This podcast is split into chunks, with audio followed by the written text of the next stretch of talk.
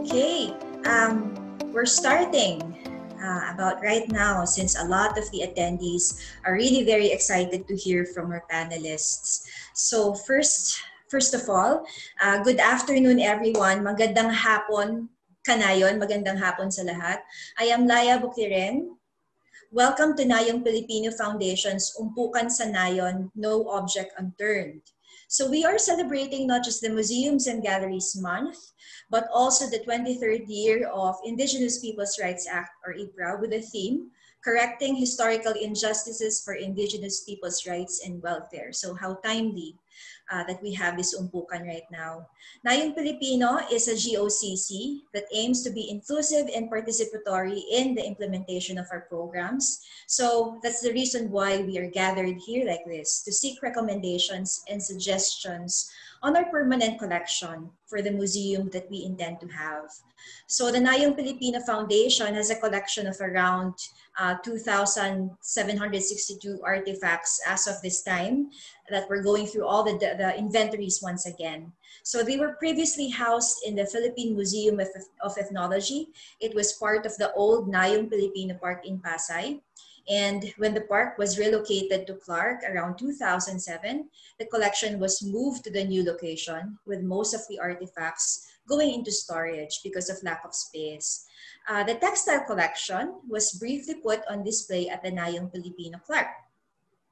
Uh, just a bit of the story, our collection story. So a lot of you know, especially if you work in the museum field or in the field of anthropology, archaeology, um, most of you know that under the authority of the Presidential Assistant for National Minorities, or the PANAMIN, the Museum of Philippine Traditional Culture was inaugurated sometime in 1971 with an aim to present, at that time, uh, the so-called culture heritage and lifestyle of national minorities.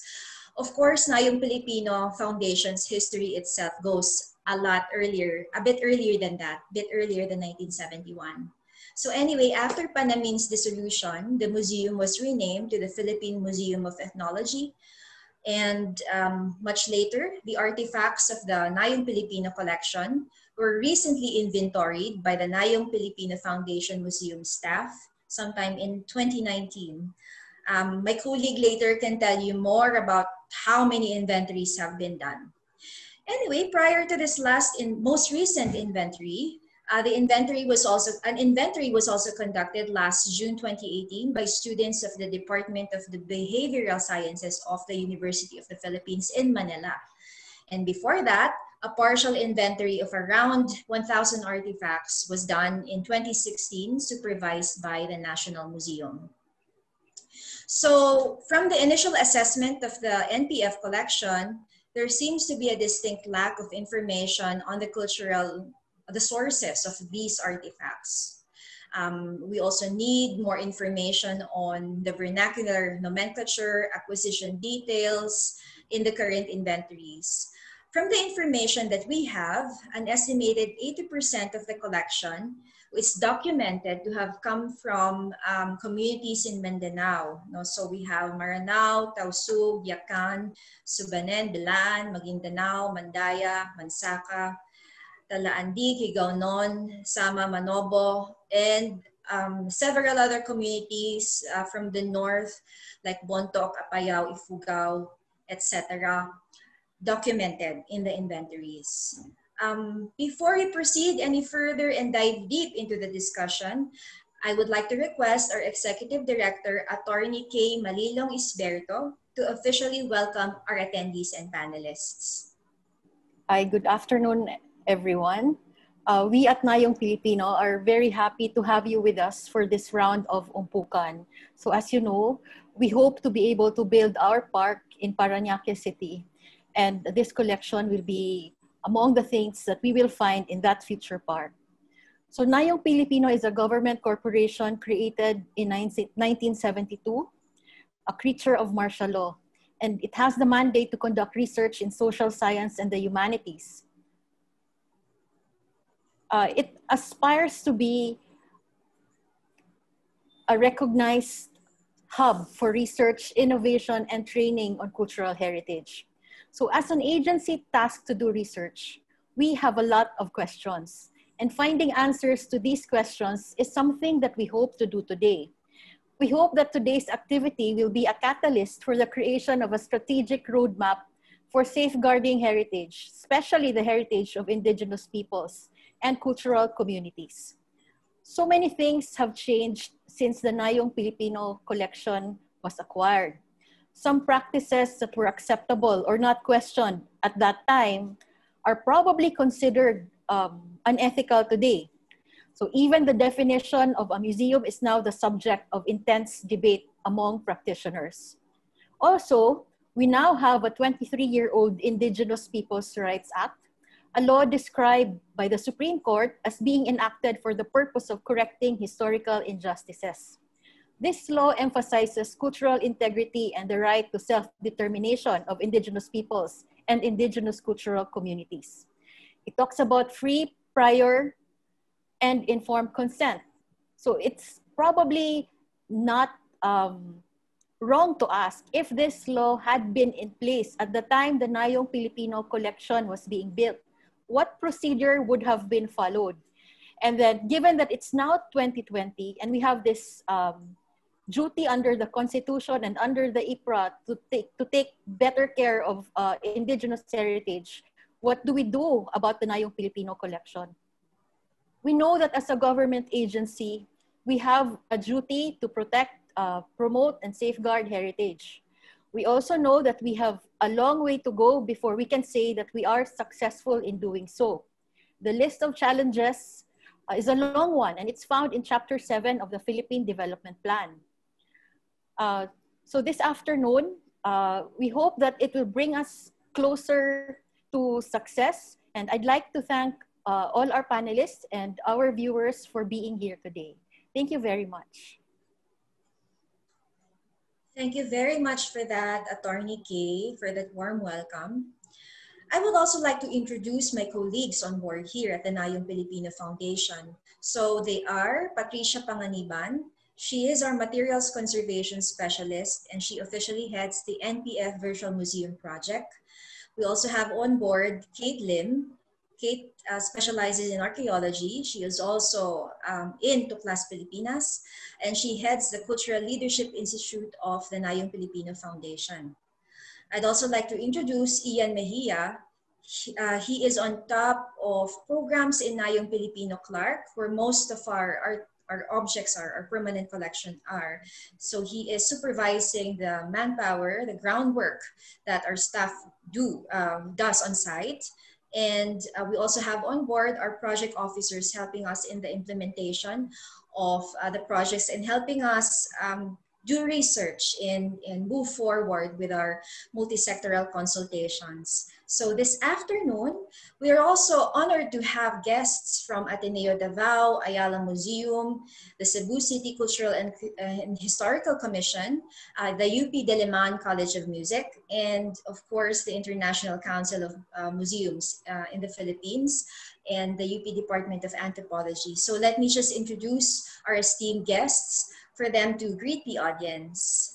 Uh, first, we have uh, Romulo Vinci Bueza, uh, he is the director of the Ateneo Internationalization for Mindanao, or AIM office, uh, from the Ateneo Davao University.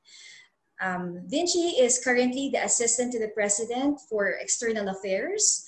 Um, he's also the corporate secretary of the Ateneo de Davao University. He serves as the Madaris volunteer program of the Catholic Educational Association of the Philippines as its lead coordinator. So ladies and gentlemen, and a virtual applause for Vinci Bueza. We also have on board Marinella Mina or Tenten Mina. Uh, she is the associate curator of the Ayala Museum. Uh, I saw um, guests from the Ayala Museum registering for Umpukan sa Nayon, so thank you very much for supporting us. Um, Marinella Mina is an associate curator and she specializes in tradeware ceramics and indigenous Philippine textiles. She obtained her BFA in Arts Management from the Ateneo de Manila University, and she's currently working on her master's in archaeology at the UP Diliman Archaeology Stu- Archaeological Studies Program. So mga kanayon, we welcome Marinella Mina. We also have uh, Dr. Jose Semblante Buenconsejo. He is a professor of musicology from the University of the Philippines College of Music. Uh, he has researched on the Agusan Manobo rituals and has examined them from a particular historical point of view on the materiality of communication. So he has a publication called Songs and Gifts at the Frontier, Persons and Exchange, uh, published by Routledge in 2002. He also published an inaugural essay on the cultural history of late 19th century Ilustrado piano music in Philippine modernities uh, from the UP Press in 2017, and it won the Best Book in the Social Sciences in 2018, given by the Philippine National Develop Book Development Board. Um, Dr. Buenconsejo is an alumnus of the University of the Philippines uh, from musicology. Uh, he also took his master's at the University of Hawaii in ethnomusicology and he earned his PhD in the anthropology of music from the University of Pennsylvania. Dr. Buenconsejo was Dean of the UP College of Music um, from 2010 to 2017 and is currently the liaison officer of the International Council of Traditional Music. It's a pleasure to learn from you once again, Dr. Buenconsejo. Uh, we also have on board among our panelists, uh, Dr. Jocelyn Guerra, uh, Dr. Guerra is a graduate of AB Sociology Anthropology and MA Anthropology from the University of San Carlos, Cebu. Dr. Guerra received her doctorate in archaeology from the University of Prehistory and Early History at Hamburg University in Germany. She is currently engaged with the Cebu Chinese Heritage Museum in Cebu City as curator and consultant. Dr. Guerra also serves as a consultant on tourism development of the city of Mandaue, as well as a commissioner for the Cebu City Cultural and Historical Commission. She is an advocate for heritage conservation by popularizing museums and heritage to the public through cultural programs across sectors. And she believes in partnership with communities uh, to plan for museum and heritage narratives and tourism development. Uh, we would very much uh, want to have your inputs. Um, it's, it's the same thing that Nayan wants for its programs as well. So let's give a warm welcome and virtual applause to Dr. Jocelyn Guerra, everyone. Last but not the least, we have Dr. Nestor Castro, Professor of Anthropology at the University of Philippines, Diliman. So he specializes in cultural anthropology. His research interests include ethnicity and indigenous peoples issues, environmental and social impact assessment, and cultural heritage management. His works have been published in notable journals such as uh, New Asian Visions Colloquium, The New Horizon of Contemporary Sociological Theory, Philippine Social Sciences Review, Kasarinlan, and Diliman Review. Dr. Castro did field research in several indigenous communities in the Philippines, Indonesia, Malaysia, Myanmar, Papua New Guinea, Solomon Islands, Thailand, and Vietnam. Dr. Castro's thesis was on the com communist movement in the Cordillera region, and his PhD dissertation was on the politics of ethnic identity in Kalinga. He served as chair of the anthropology department, associate dean of the colleges of social sciences and philosophy at the CSSP, and vice chancellor for community um, community affairs of UP Diliman. And he also served as a vice chairman of Ugnayang Pag-Aghamtao uh, Ugat, no, and Vice Chairman of the National Research Council of the Philippines Social Sciences Division, and Southeast Asian representative of the International Commission for Rights of Aboriginal Peoples. Currently, he is president of the International Federation of Social Sciences Organization and the International Council of Museums. So a warm welcome to Dr. Nestor Castro. It's an honor and privilege to have you, sir. At this point, we will now start the discussion, and with me are members of the NPF team, Patricia Panganiban, Kate Lim, and Ian Mejia. So I'd like to remind everyone, the attendees, uh, if you have any question, you can use the Q&A uh, box to type in your questions. Uh, our project officers will assist you if there are questions that they can answer based on our the fact sheets that we have. And um, we will you can also ask questions directed to particular panelists that we have on board this afternoon from among our experts. And we'll do our best uh, to answer the questions that you have for npf as well. So um, awesome everyone. Let's begin with the questions that we have for our panelists. So for the first question um, I'd, I'd like to invite the panelists to give our inputs uh, regarding uh, how institutions like the Nayong Pilipino Foundation can confront the history of our permanent collection and also raise issues on ownership, rights, and ethics. So uh, to begin the roundtable, um, can we ask uh, any one of the panelists to give their inputs? Can we have, um, just to do the rounds, can we start with Vinci Bueza? Maayong hapon sa tanan. Just marhay na aga. Um, it's a real um, pleasure to be here and it's an honor to be among the panelists. So I think I'll, I'll really start with um, the central function first of museums and similar institutions like the Nayong Pilipino Foundation with, um, with collections. So um, heritage preservation and interpretation, that those are the central functions of museums. And these functions obviously are the most public dimensions of museum practice. However, um, certainly um, the in recent years, no, um, indigenous peoples and many advocates have been raising the alarm about the legitimate limitations of museum display as a means of expressing and preserving culture um, they would say that culture is a living process, and I agree. Culture is a living process that incorporates both continuity but also change. Culture changes; it it transforms. No, and these advocates actually are saying that museums have become cemeteries of objects, no? merely a storage.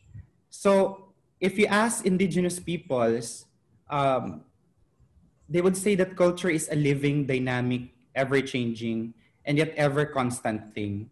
It is a story, a song, a dance, performance, and it's never a dead thing.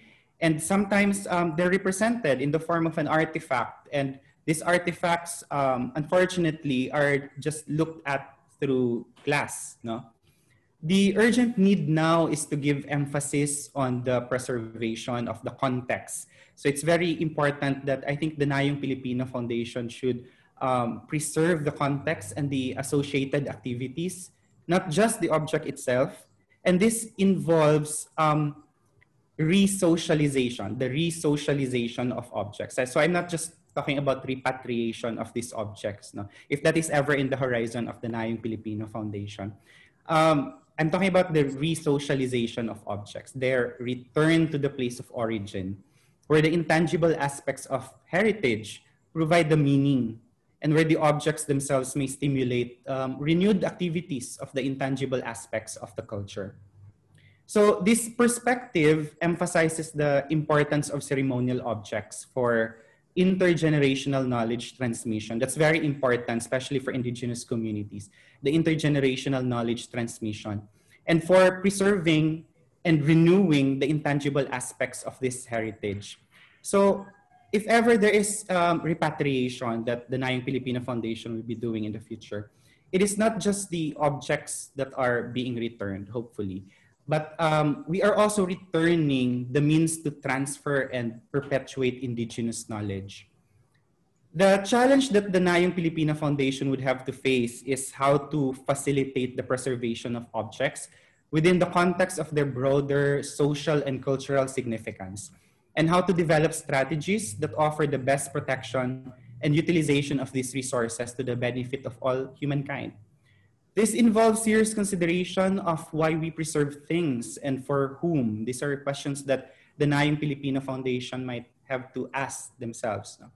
It requires museum staff to look beyond their institutions and the local community and recognize the values and needs of the source communities of where these um, artifacts, these objects have been taken, and to consider the contribution that museums can make to the society as a whole, and not just to the museum visitors, uh, may it be physical museum or virtual museum, and also the academic community. Museums can play a new role in supporting and contributing to the processes of cultural renewal. There are communities, especially here in Mindanao, um, who are doing this, uh, who are undertaking the process of cultural renewal, but also to healing and reconciliation across peoples and genera generations. So my four recommendations um, for the Nayong Pilipino Foundation to confront this shadowy history of the permanent collection would be, uh, number one is to be to act as a supporting actor in initiatives for reconciliation and healing, especially here in Mindanao. Um, there are now, with the passing of the Bangsamoro Organic Law, there is now a Bangsamoro government. There are initiatives for reconciliation and healing. There is now a commission for transitional justice and um, reconciliation. The Nayong Filipino Foundation can take the supporting um, take the supporting role. Um, the, the return of objects, that if the if if it's possible for the Nayong Filipino Foundation to return these objects, that could be um, that could have a big impact for communities where these objects were taken and usually most often these communities have been victims of systemic oppression in the past uh, and still happening actually here in Mindanao. So the return of objects and the process that comes with it can help in the healing of peoples here in Mindanao. No. The second um, thing would be if the national, the Nayong Filipino Foundation, if it's possible to be the convener for dialogue, such as this, the Umpukan, no? to continue these um, spaces where people can dialogue, but not just in the level of experts or the level of panelists, but perhaps, and it's more important to convene people in the ground um, to listen to the stories of the people. You know? And the third thing is would be for the Nayong Filipino Foundation to be an enabler for research. There are, there are still so much things that need to be um, researched, especially the collection of the Nayong Filipino. Um, to be an enabler means um, if you have the money, then fund the research, but also to collaborate with the academe for, for researches. Ateneo de University is, uh, is uh, willing to help the Nayong Filipino Foundation for, for this project. And then the fourth one, um, I think, would, would help um, the Nayong Filipino Foundation to confront its history would be to act as a lead advocate for the resocialization of some of these wrongfully taken objects, no? the resocialization. And later on, I'll talk about, um, especially when we go to the question about the virtual museums, on specific things that the Nayong Filipino Foundation can do. So going back to the central function of the museum as, um, as assisting in heritage preservation, actually the return of objects wrongfully taken can assist indigenous peoples who are continuing or renewing their values and practices essential to their cultural and ceremonial life. Then the act of returning objects to their original communities is surely the ultimate form of heritage and cultural preservation. That's it for, from me. Wonderful, wonderful. Thank you very much for these insights, Vinci. I am getting keywords like the Nayong Filipino as supporting actor for reconciliation, convener, enabler. I really like the idea of collaborating more with academe and more communities. I hope I can count on Ateneo de Davao University and we can have more collaborations together. And Nayong Filipino definitely, definitely as a lead advocate in supporting actor for reconciliation. Yes, I think it's about time.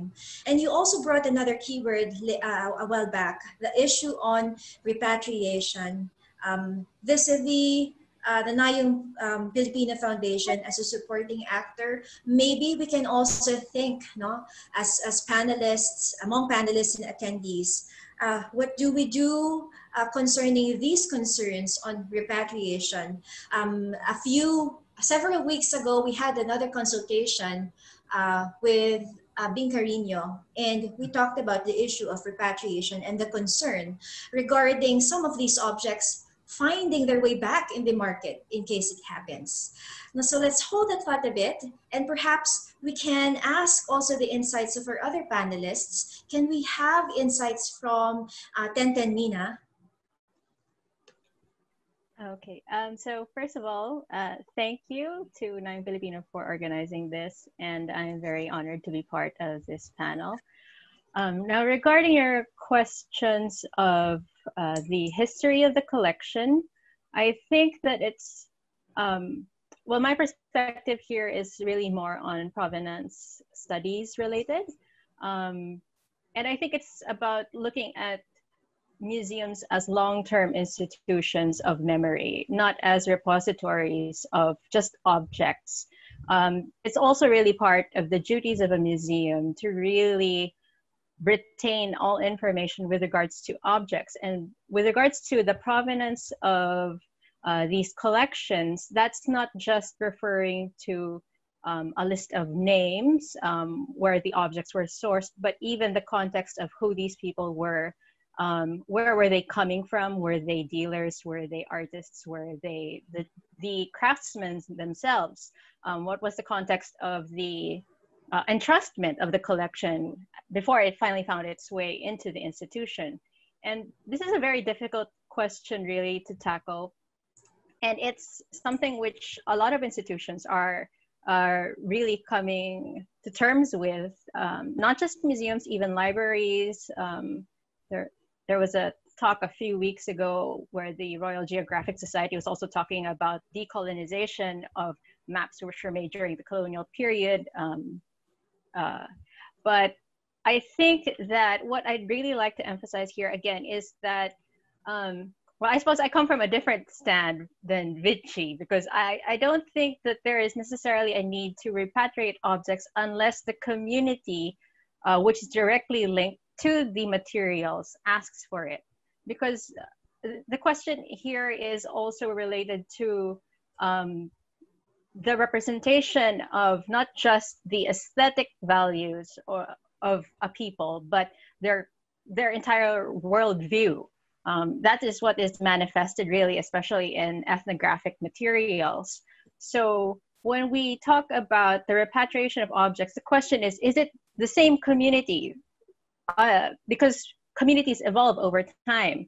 Um, a few, I think it was a few months ago, there was also a discussion on a similar topic um, at the uh, Association of Art Museum Curators. And there's a German museum with a large holding of ethnographic materials from uh, NIA in, in Malaysia. And they had actually engaged with the local community asking if they wanted materials repatriated and the community said, no, we're now Christian. We don't want anything to do with these materials.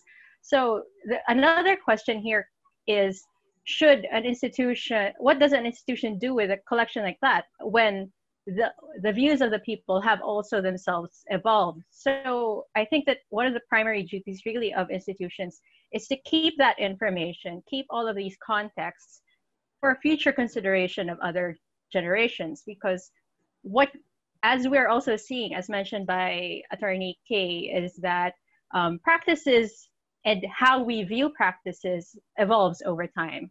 So even our own interpretation of uh, what is ethical might be evolving even within just a few years. And I think that's something that's become very evident um, in many sectors across the globe, um, where even business practices are being questioned on a larger scale.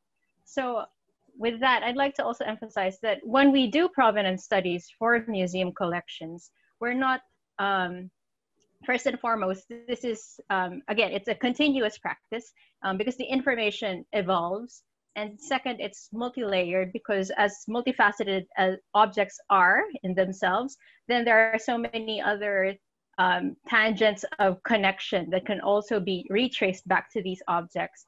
And it's also a collaborative effort, as Vinci had said.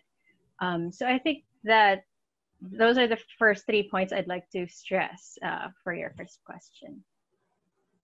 Thank you for these uh, insights, Tenten, on the need for multi-layered and multifaceted provenance studies uh, that we're trying to do in Nayong Pilipino at present. Later, before we proceed to uh, the, the other questions, I will be asking Patricia Panganiban to just briefly talk about what we have for the benefit of the public. But before I do that, I'd like to hear from Dr. Buenconsejo there's there's a concept or a principle that might circumvent the idea of ownership because the ownership that seems to be uh, understood is in the context of private property, public-private property. Now, there is a concept in economics called public good.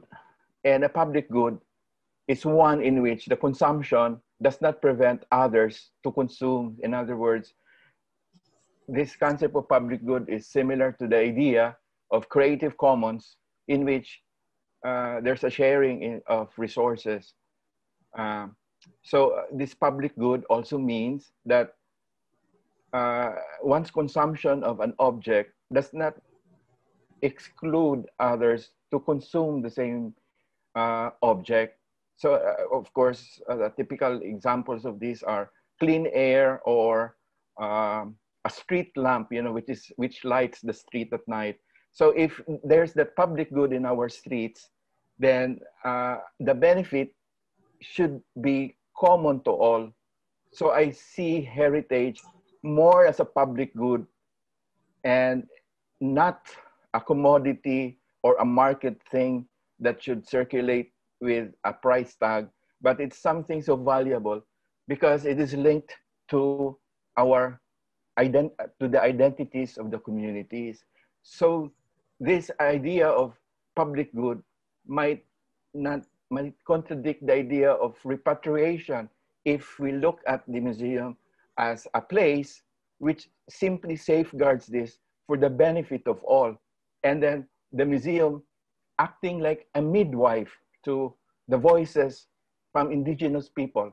So uh, uh, the idea of public good, I, am just beginning to understand what it is. Uh, it, it, has something to do with attending meetings in the National Research Council of the Philippines that I'll just continue documenting, you know, and sharing it in public. And so far, the, the communities know what I'm doing. I mean, they feel proud about what I'm doing because uh, as much as possible, I do not interpret uh, their traditions. I, I let them speak, you know, I, I, I'm just sort of um, a medium for all these representations to pass through me, and then I, I put them in in uh, in public without, but at the same time knowing that it was me who mediated it. So I don't know if the concept of public good might be helpful in uh, uh, might be a solution to this conundrum of ownership. Um, I, am pretty sure uh, being a, a GOCC, uh, uh, Nayong Pilipino does not really, I mean, owns it in a sense that, you know, this has been inherited from past practices, but the heritage that that we're talking now is uh, is being interpreted. Uh, by the way, I'm not an expert in heritage studies, but somehow uh, I, I, just find some logic into like uh, uh, our uh, our relationship with this collection, you know, that has been handed us to us. So I think if we consider them as a public good and not a market good, a commercial entity that, you know, uh, that generates profit, of course, in safekeeping them, uh, it's the government uh, giving money to the institution so that these public goods are are safeguarded, you know. So um, I don't know, maybe uh, we should study more about this concept of public good because uh, I think it's similar to the idea of uh, clean air, you know, in which everyone benefits. One, one person uh, breathing clean air does not mean excluding others because others share the same space, you know. So I don't know if heritage, uh, construing heritage as a public good might be a direction to go. Uh, that's my answer to your first question, Dr. Bukirin. Thank you very much for that, uh, Dr. Buenconsejo. Um, Dr. Buenconsejo raised a very important point here, I believe, on the museum as a convergence point, a nexus of voices, and the need to let communities speak. And um, the concept of public good um, and, and, and heritage um, would, would very well figure in, in how we share the resources, the knowledge resources we have. And the Nayong Pilipino Foundation also um, puts a prime importance on inclusivity and participation. And so hearing these voices and, and being a uh, supporting actor and nexus would be um, very important points to take for Nayong Pilipino in charting uh, the next steps forward the Nayong Pilipino Foundation, Dr. Buenconsejo, has a lot, uh, quite a number of musical instruments also uh, that we have in the in the uh, in storage in Nayong Pilipino Clark. So before we proceed, I'd like also to hear from Dr. Jocelyn Guerra from Cebu. Um, I think a lot has been said. Um, I don't think I have to say much, but however, you know, I'm I'm just um, my notes, but also looking at um, you know, having practiced um, and been with, engaged in museums and uh, public education, including community, um, I have seen that, um, well, number one, the meaning of museums has changed through time. Um, and um, however, what's very strong, I think in the last, I don't know, I'd say the last 20, 30 years is the, uh, the idea of heritage and um, and uh, people would like to know who they are and so they uh, one of the vehicles for this is a museum. Uh, so you know so it um, but uh, museums uh, but also in the in the context of trying to understand um, you know what these collections are or um, if the museum reflects let's say um, the origins of, of a place or a population then it also looks into the how was the collection being, um, you know, uh, being put together? And I think this is something when, when you know, when these questions, no, were, uh, when I saw the questions, I, I, I thought, I should be very honest, I was quite, um, this, there's a struggle, no, um, uh, within because um, I'm, I'm, you know, you're confronted with the history of the collection, which um, uh, is um, quite interesting. So um, among this, no, um, is uh, the collection. Um, normally, uh, ethnographic materials are collected as a result of um, ethnographic research. So uh, you would have a lot of information, but in some aspects, I believe um, that the collections came from people who were asked to come to the plazas and uh, bring the collection. No? So that uh, is uh, one part, like to what degree um, is there a document to the collections? And apparently there's none, no? if, uh, if you will. But then it also um, looks into, in the light of, um, you know, the ICPRA or the United Nations Declaration on the Rights of Indigenous People and um, the UN Convention on Biological Diversity, um, artifacts are very important um, manifestations no, of um, of a people's aspiration, a people's worldview, a people's, you know, ability to adapt, um, you know, adaptation to their environment. So that brings me uh, to the question, you know, when you look into ownership and you look into these different uh, treaties and uh, when you look into um, the unequal, um, you know, the, if I will, if I'd say the, um, inequality in the collection, if you will. No? Um, sometimes, um, you know, when sometimes people are so trusting, and and this is something that is good. But on the one hand, um, this becomes um, a very um, uneasy relationship later because what happens when uh, people collect um, or someone comes and collects, but then does not bring it to a museum. No, in fact, in my experience working in Leyte uh, before, and um, in some parts of Mindanao, doing some uh, field work with uh, Bion Griffin, this is always the problem among indigenous. I think no, not only indigenous people, but uh, people tend to believe that if you're, you know, if you're, if you tell them that you will be sorry, there's um, if you okay if if you uh, you tell people that you're collecting this for um, well government or you're doing a museum then they're they are uh, very, this, they're very excited, you know, to, to, to do that. But I, I see, you know, when I look back into that, um, you know, I, I'd say that, you know, sometimes maybe it's being, they, their kindness is being exploited. Um, and uh, what happens is um, it is already a story. The narrative is not even the narrative of the people whom you collected this, but it's even the interpretation no, of, uh, of that narrative. So who, um, therefore, the, the narrative is not really of the people, but, but that of whoever is writing about it and uh, based on um, the, the insights. No? Second is, I think I'd go back to the first uh, presentation no, of uh, being um, the first presenter, Mr. Bueza, um, if I, because um, there is now, um, the next question is if we want to be, uh, if we want to come to terms and address, um, if you will, no, um, the sins of the past. Um, I, am using that in a loose term, okay? So don't, don't but um, what are we going to do um, with it? Are we, are we, uh, will this be returned? But then the question is, um, if it's going to be returned, um, will the collection be safe in the hands of uh, the people that you have? Because um, we have seen, um, I've seen a lot of um, artifacts that is being uh, bought uh, or traded um, by people who are, you know, they just wanted a basket, for example, can be sold for like a hundred pesos because they need uh, money. So these are the questions. So it's, it's you know, I'm, I'm having really a conflict here. I would like to return it, but the question is, are they ready to, to be able to accept that? Now, the other thing is going back into the context of heritage.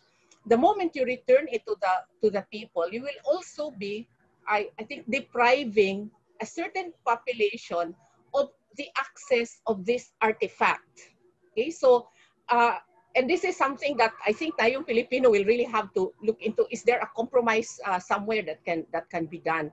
Um, and then, of course, um, the ethics of collection. You know, there, the, the, some of these collections have been is already there. Um, I think it's important to just make peace with the past. You cannot change anything with it, but then uh, take care of the collections and the, and and put these collections in a context in which everyone will understand, but learn from how these collections were taken from the people that um, that you know, from the people. Uh,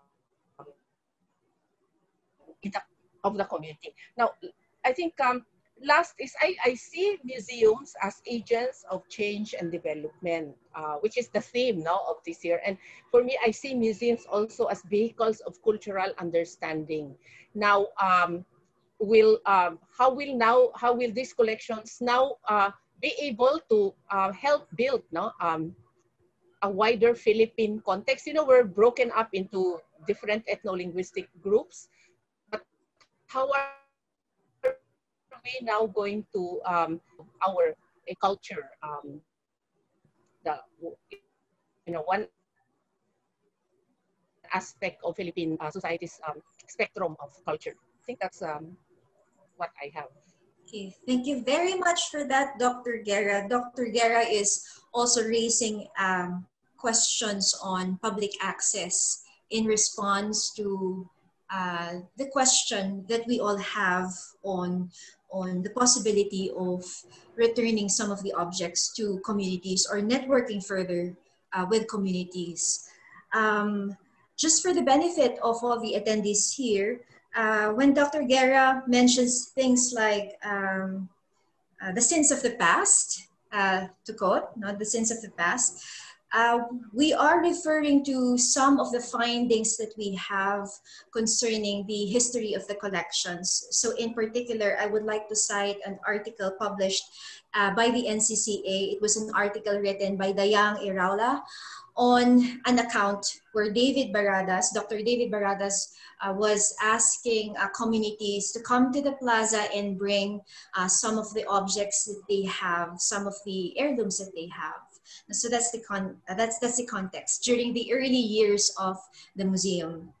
Uh, before we proceed any further, last but not the least, I would like to hear and learn from Dr. Nestor Castro.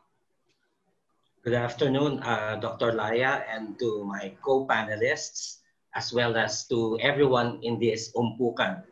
Well, I'm happy to find out that the Nayong Filipino Foundation is trying to reflect on its role in society and looking at its own heritage and legacy. But uh, the Nayong Filipino Foundation has to reckon with its Marcosian legacy, its uh, shaded past. We know very much that uh, the Panamin had many, uh, uh, conducted many uh, activities that we would now consider as unethical. So we have to understand what was the ideology of Panamin before? Why was it establishing a museum? Why is it collecting artifacts? Of course, we could not uh, do this discussion today. Um, so this will help us understand how were these artifacts taken from the community, uh, what were bought, uh, were they paid, and then uh, for donations, for example, where did uh, the donors get their own artifacts? I have seen uh, the inventory of materials that you sent to me. I don't know if that is complete or it's really like that, very uh, incomplete where we really have a problem of provenance. So for example, it would say this is from the Manobo, but doesn't say which particular Manobo subgroup or which particular village or from which particular Manobo person. So uh, it's really very problematic because in the past, reflecting on anthropology's own uh, stance in the past, anthropologists in the past tended to look at uh, indigenous communities as homogeneous communities, but they're not. So uh, it's it's a it's a uh, uh, an overgeneralization that if you find one artifact in this village, therefore other villages belonging to the same ethnic group will have it. We know that's not necessarily true. So again, uh, we have to look at what were brought into the museum. I don't know if you could still do what were collected by Panamine personnel, but what but were not brought into the museum. I have many uh, uh, oral stories from my former professors. I don't know whether they are hearsay or they are truth, some of them have also worked with Panamin and with Nayong Filipino before, wherein they would claim that uh, whatever uh, Manda Elizalde thought as collected material, but this is good for my own personal collection, then that's his. It's not uh, with the Nayong Filipino uh, Museum or whatever Madame Imelda wants, uh, she would also acquire. So there has to be culpability of the Nayong Filipino in returning to the community and saying what transpired in the past. So this is dealing with the past. Now, on returning objects per se, I'm not so sure if that can be done because we don't really know where they are taken from.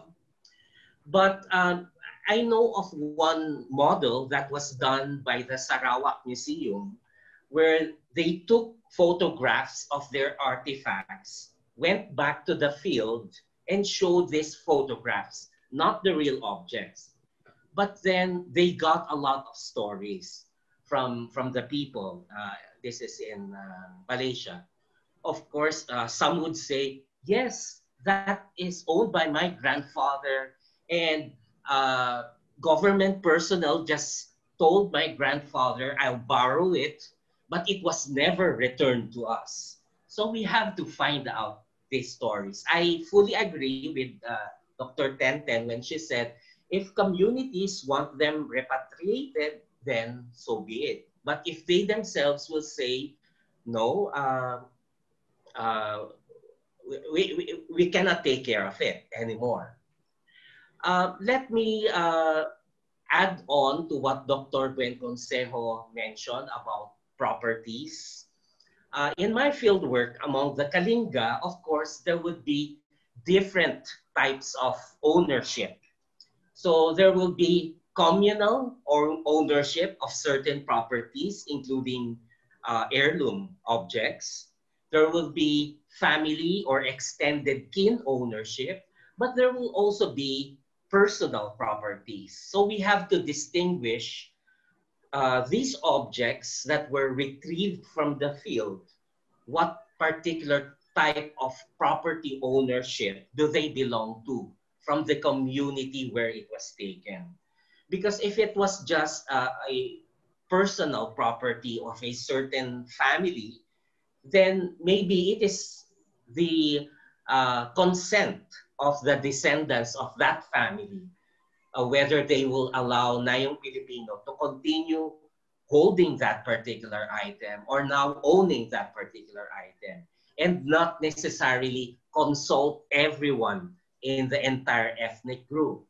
So again, uh, sometimes there's a, an over romanticization that indigenous peoples always have a concept of communal ownership of properties. I think we have to uh, distinguish uh, different ones.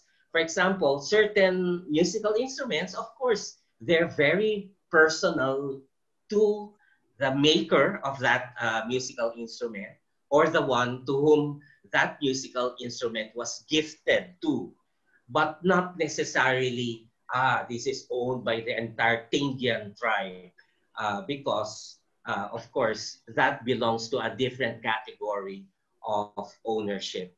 So these are my thoughts right now. I uh, maybe in the second or third uh, portions on how to move forward, we could discuss about uh, steps that need to be taken.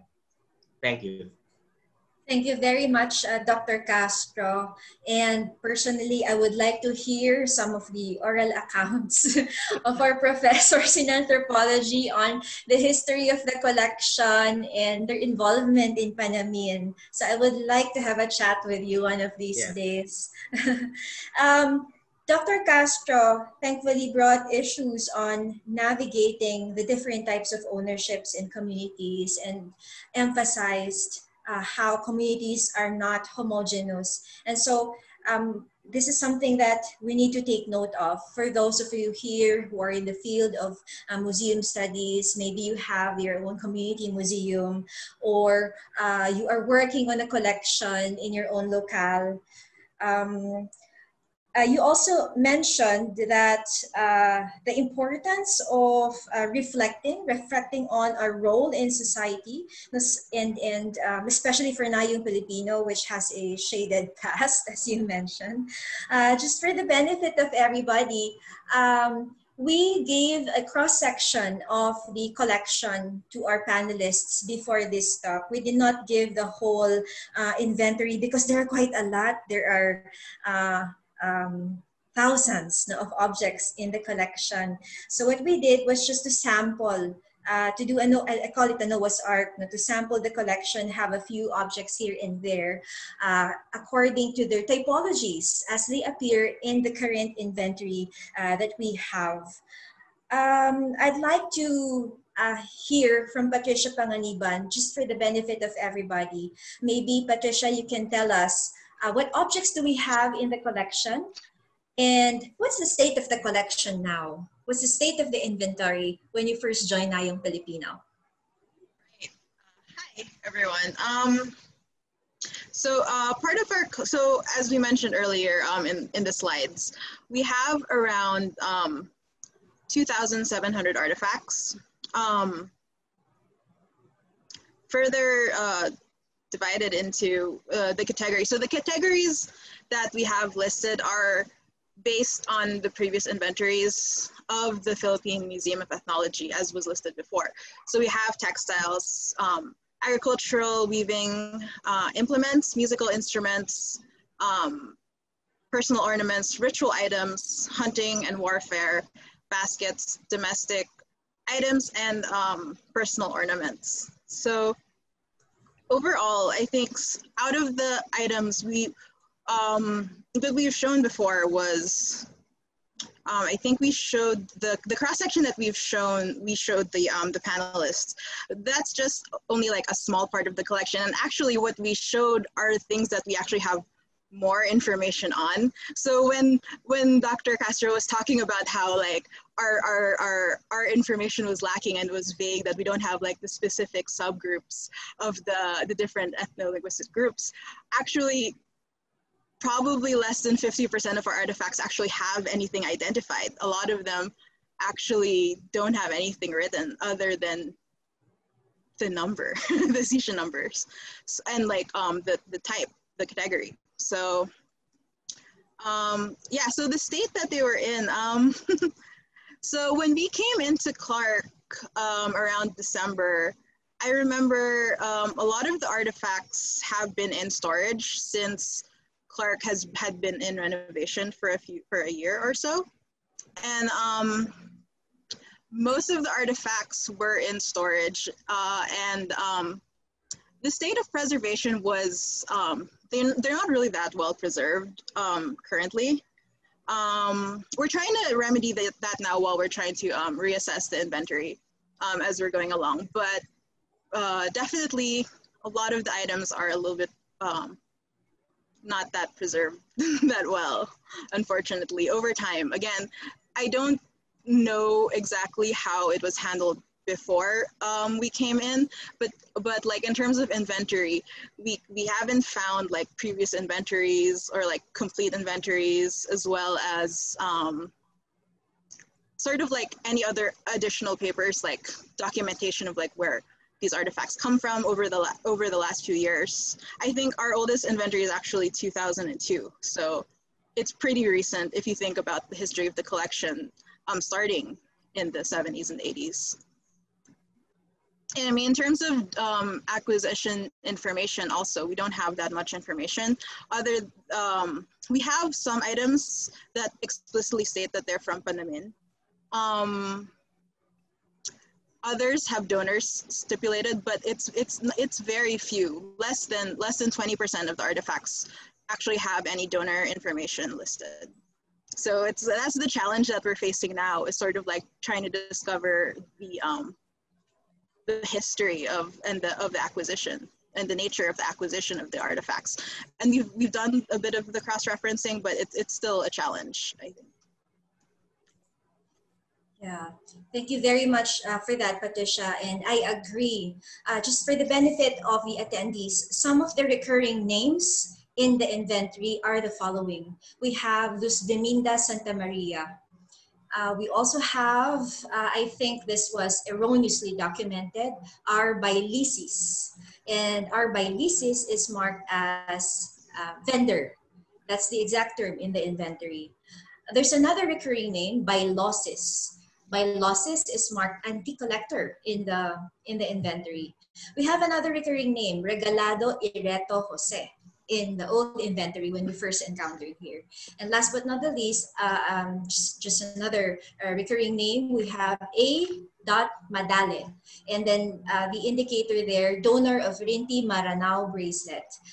Um, as, as we said, a lot of the uh, items that you find in the inventory just names particular ethno-linguistic groups without really uh, uh, indicating which community or which area they were from. Now, so aside from this, uh, some of the recurring uh, items in the inventory, we have Panamin multiple times, and then we also have acquisition acquisition values written in the inventory, but uh, most of these were left blank. So the nature of the acquisitions, uh, we are trying to find out uh, how much of these were bought, donated, because an acquisition price, um, there not many would have acquisition price prices on them, and some of them are uh, left blank. And also, uh, when we when we encountered the collection, uh, yes, that's Abdullah Madale. Um, when we encountered the collection in, in uh, December 2019, some of the items were already missing. Um, some were some were unaccounted for. Yes, uh, so I see um, people in the chat box giving their inputs. Thank you very much. Yes, Abdullah Madale. Uh, the Bailysis um, uh, entry there. Now believe that's uh, Terry um, but we need to verify, of course. No? So um, that's it more or less now for the benefit of the public that's the information that we have right now so Thank you very much for the inputs. Uh, I'd like to express my gratitude to the panelists. Perhaps we can move on to question number two. Question number two is, how can museums engage the public and produce critical dialogues about the collection? So can we start again, uh, unless, uh, can we start with uh, Vinci Bueza once again?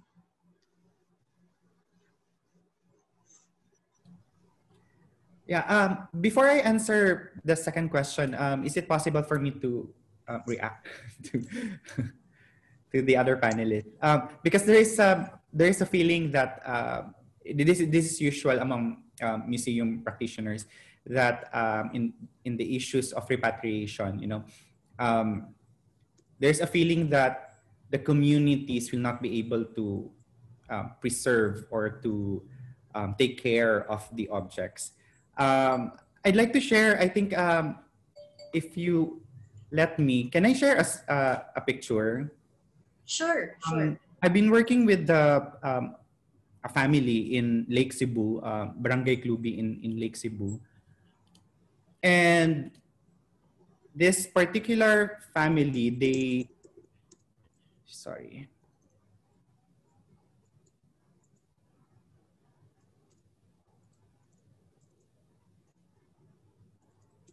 Is it sharing now? No. Okay. So um, I'm showing a, a picture. This is the Gono Tembol. Um, below is a kindergarten. And it's really, it's quite interesting how this came about because they, they have um, um, an organization of women weavers, you know, Tinalak weavers. So these Tinalak weavers had a problem because they've organized themselves. So in the mornings and in the afternoons, they are weaving. So they have a problem on how to take care of their children because they're busy weaving. So they said, okay, let's build a kindergarten. This is all them, by themselves. Um, the decisions are made by these women. So they asked for solicitations. The building was constructed. The design was by them. This was designed by them. No? Um, below is a kindergarten, and upstairs you'll see it's a community museum. It started with a collection of a certain family, all gongs. So you see here, um, these are betel nut cases and some singkil, um, mga foot um, ornament. No? And um, so what happens is, because there is now a collection of this particular family, all the other families in the village all pitched in. So mas dumami ang nasa collection nila. But what's really interesting in this particular um, community museum is um, they're not in glasses, they're not in boxes, because the kindergarten downstairs, the kindergarten students would go up to the museum and use these um, objects. They play with these objects because playing is a form of learning for them.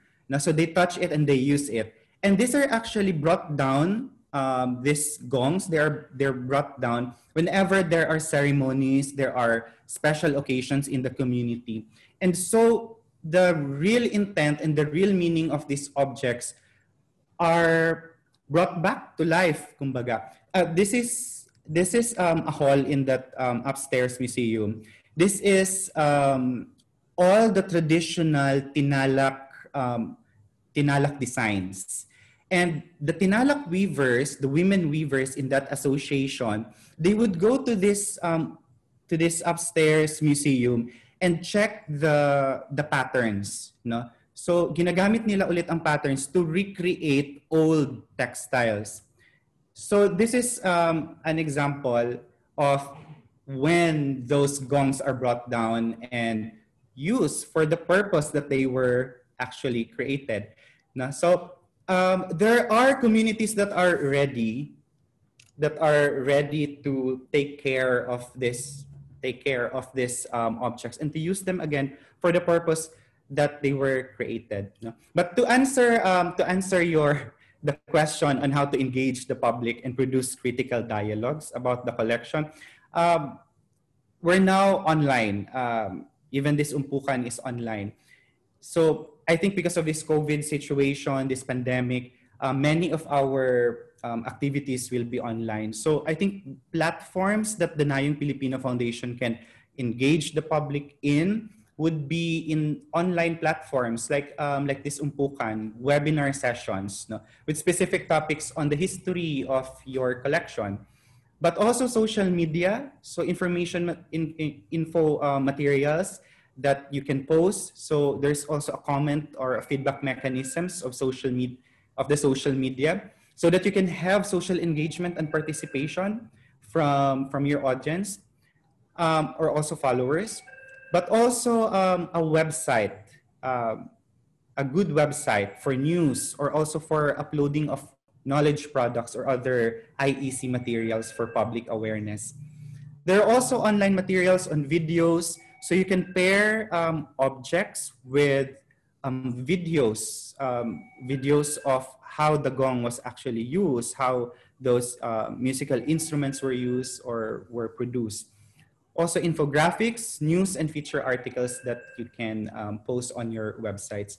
But ultimately, um, my hope is engaging means you're raising the awareness um, on the plight or the injustices that's been committed or still being committed to indigenous peoples here in Mindanao, especially. Many are still victims of war. Many are still victims of um, um, displacements here in Mindanao, ang taas ng displacement here in, in the island. And from this course, no, um, we move hopefully to collective action. Thank you, Vinci. You raise an important point here, not just uh, the museum as a platform for uh, collections and exhibition, but uh, the museum as a platform for uh, healing, um, especially now that a lot of communities in Mindanao are still facing systemic oppression, as you mentioned. Um, we would love to link with communities. I think this will be crucial in uh, the way we co-produce knowledge uh, with, with the communities and to um, have a better sense of the collection and uh, to create narratives on the objects of the collection that we have. So I'd also like to hear from Tenten Mina.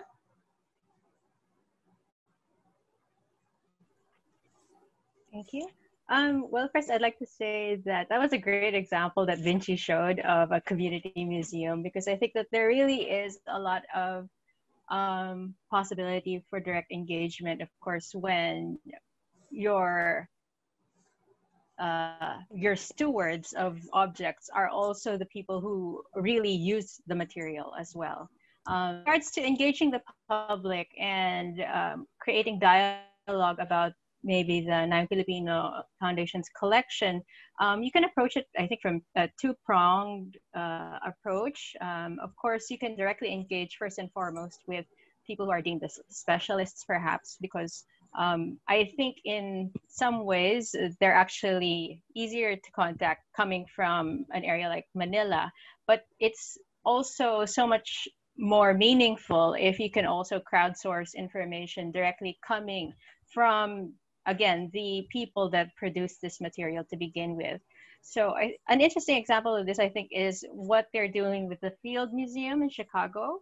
Um, so they have their the what they call the co-curation initiative, where the Philippine collections, which were accumulated or collected rather uh, from the Philippines by Fay-Cooper Cole and other museum directors in the early American colonial period, and a, a, large problem that a lot of institutions face that we don't really talk about is dissociation. Um, so it's one of the major challenges for um, cultural institutions where, again, you have a loss of information as time. Uh, the people who are in charge of the care and the study of the collection also change, and a lot of information is lost because not everything is really written down. Um, so what they've been doing since the, I think the first time we heard of the digital co-curation initiative of the Field Museum was circa early 2012, 2011, around that time. So what they've been doing is they've been trying to crowdsource information from the Filipinos first in the US and of course uh, internationally also if anyone can share stories that they know are related to the collections that are in the field museums uh, holdings so what the Nayong Filipino Foundation is doing by first and foremost, of course, trying to sort through your records is the most important step because for people to know what you have, you first have to put it out there. So, um, yeah, I guess that's what I'd like to say at this point. And yes, of course, digital platforms are very much necessary for us to be able to, of course, start these initiatives as well and reach out. Thank you. Uh, excellent examples from Tenten and uh, Vinci as well on uh, communities who are ready. Uh, I'd also like to hear from Dr. Guerra.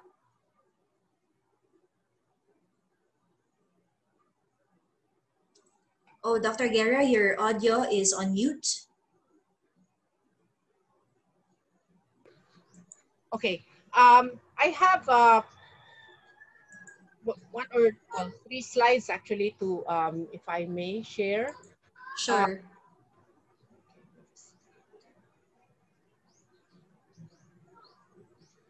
Uh, um, well, this is, you know, um, I think when you look into a collection which does not have much knowledge, it's like really doing an archaeology again no? um, of, of uh, so you have I agree. Uh, the, so there's a method um, which is, you know, uh, this is really ar archaeology in, in its nature, but it uses ethnographic um, um, uh, method. Not so. What happens is the collections that you have, for example, which does not have uh, so much, can actually be brought back, as pointed out by Miss Mina earlier. No, brought back into the community, and let the community um, you know, uh, ask the community, what is this? Um, you know, what, what is this uh, material? So then they would have the chance to be part of um, reconstructing the history.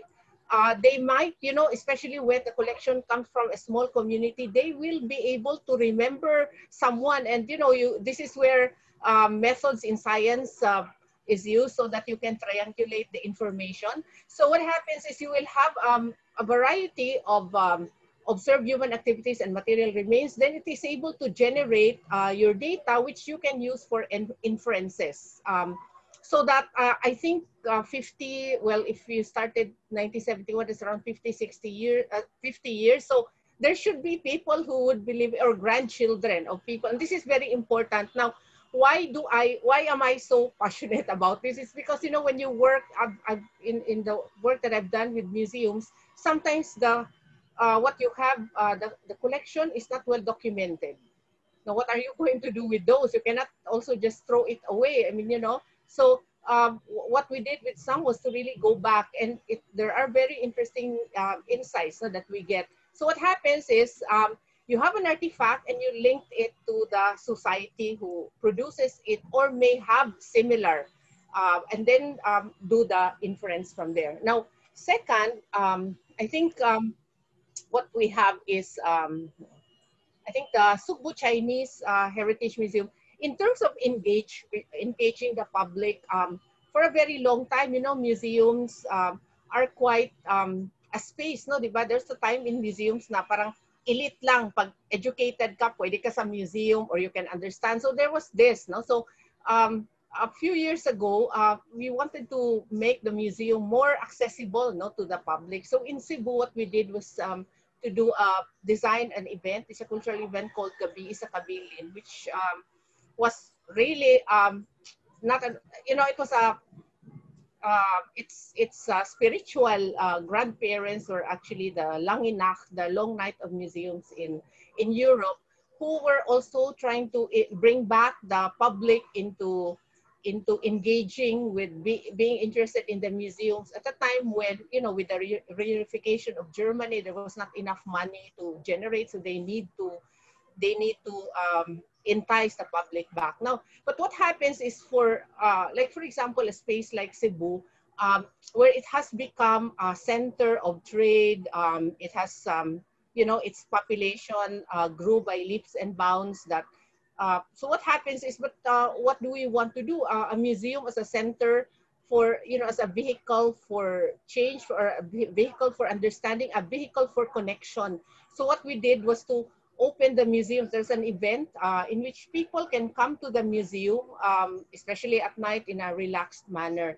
Now, um, for uh, here, when we did Sugbo Chinese, when it was first opened, um, there was also a lot, uh, you know, uh, people were quite excited. It was a very small community, you know, people of 1 million, but they were still really small. Um, in So what happens was um, for people to gain, you know, to gain their participation and to get their stories, uh, even when the museum was not done, it was still under construction, but of course safe for people to enter, that's very important, was we opened the, the grand lobby just to give them an idea and for them to be at home in the in the museum. So what, then, of course, that um, oh, sorry, this was the you know this is what it is uh, today, and then of course um, that artifact. Why? Um, well, that's a re, um, recreation. You know, a replica of a junk. And uh, for us, it is not just an artifact. Um, a lot of people say, okay, that's just a junk, but no, it's it's for us. It's when you enter the museum. This is for you um, as a part of the community or as a visitor to the, as a guest to the museum, you're part of the journey that this museum will take. So they are uh, being engaged no, in, in, in how we go about um, our collection. So I think um, in, in, in engaging the public, it's very important that they can, um, they, you know, their, the language used has to be a language that they can understand. Um, and um, and uh, what happens is today, especially with, um, with you know, in, with COVID-19, you know, it has accelerated the presence of, or the connectivity of people via the internet or via social media. So I'd, I'd like, well, you know, it's a very bad situation we are in, but a lot of people are now moving into um, looking at collections um, in a certain museum or museums have become, in fact, accessible because of uh,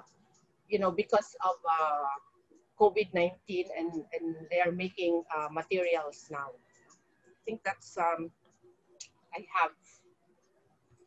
Thank you, Dr. Guerra, for these uh, concrete strategies that you shared on uh, the SCHM as a vehicle for connecting to a wider spectrum of uh, the community uh, related to um, theories in, in participation in museums and co-creation and digital engagement. So I'd like to hear also from Dr. Buenconsejo. Can you share some of your experiences in the ethnomusicology uh, department in UP?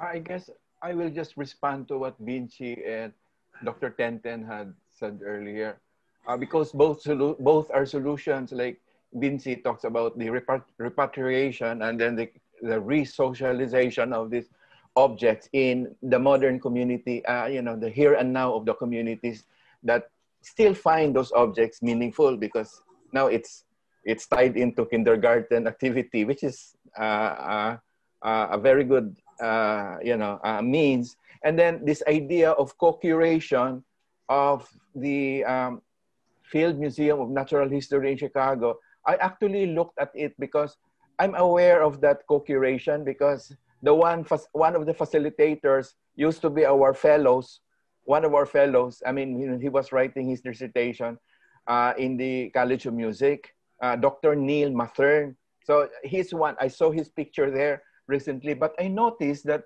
the co-curation, I think it's not, uh, there are uh, there are only a few participants and the, the I think um, the announcement, the events, uh, I actually uh, browse the co-curating activity, you know, related to the 10,000 objects. Uh, people cannot, does not have a memory of this object because I think uh, there's some kind of a dissociation what the Filipino American communities are giving the uh, to the Field Museum are the lowland uh, material culture, you know, like uh, a T-shirt from UP and all this stuff. So I was just quite shocked between uh, the disassociation between those who can remember. Uh, at, I, it's a complex story, but it might be that those who were able to access travel and migrate to America are also the ones who are uh, who do not share that uh, the indigenous uh, cultures. But I, I, am not sure how it happened. I can ask Dr. Neil Mathern. So uh, uh, co-curating, it's I think it's the way to go because the that's the only form by which there will be a shared space and then there's interaction, there's dialogue, there's um, you know it fosters this critical thinking about you know this um, the issue of um, you know the, the stories that uh, that will bind those objects uh, you know uh, whose stories are we really uh, uh, I think uh, the Nayong Pilipino has to support the stories because that's the only means by which there's life to the objects rather than presenting them uh, you know, like physically without really knowing the context, the ethnographic context by which those objects have significances, you know. So, um, so I, I did not add anything. I just reinforced uh, two possible solutions by which um, Nayong Filipino, Nayong Filipino Foundation can go forward, you know, uh, vis-a-vis the question, uh, the number, uh, the second question that uh, Dr. Bukirin had been uh, uh, requesting us to share an opinion. You know. Thank you, Dr. Buenconsejo. Um, you raised really important points on uh, collective memory and how uh, the public resonates with certain objects uh, that are displayed in museums. Last but not the least, I would like to hear from Dr. Castro. Uh, of course, the National, uh, National Nayong Filipino Foundation has uh, multiple publics. I don't know if you have already done a stakeholder mapping of who your stakeholders are and what their interests are. So their interests will vary. So the interests of museum goers, probably for entertainment, for art appreciation, will differ from students who want to learn something based on a requirement in their course uh, different from those of museum practitioners, uh, including uh, scientists, technicians, etc., and uh, communities.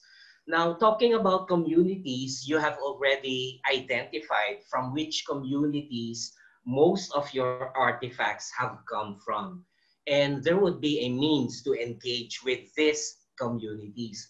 Since we don't know the exact name of the village, so we throw a wider net uh, in, in these areas and also do some research on where uh, stations were based in the past, in what areas or villages they conducted research. So it's a two-way process. Uh, one is because you have a research arm uh, doing that research on the history of the uh, of your museum, but also uh, engaging with uh, academic institutions within this that cater to these communities. So for example, when I was doing my dissertation in Kalinga, I have encountered the name of Panamin several times. But during that time, I was not interested in uh, material culture or uh, artifacts that were retrieved from Kalinga. So I tended to brush that information aside.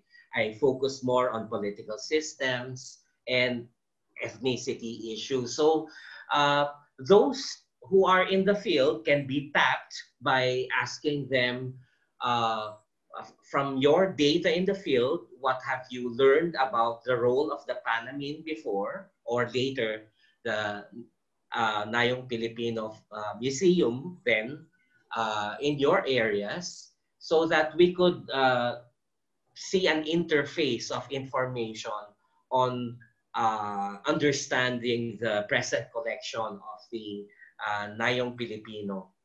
So uh, engaging with the communities could be done in many ways.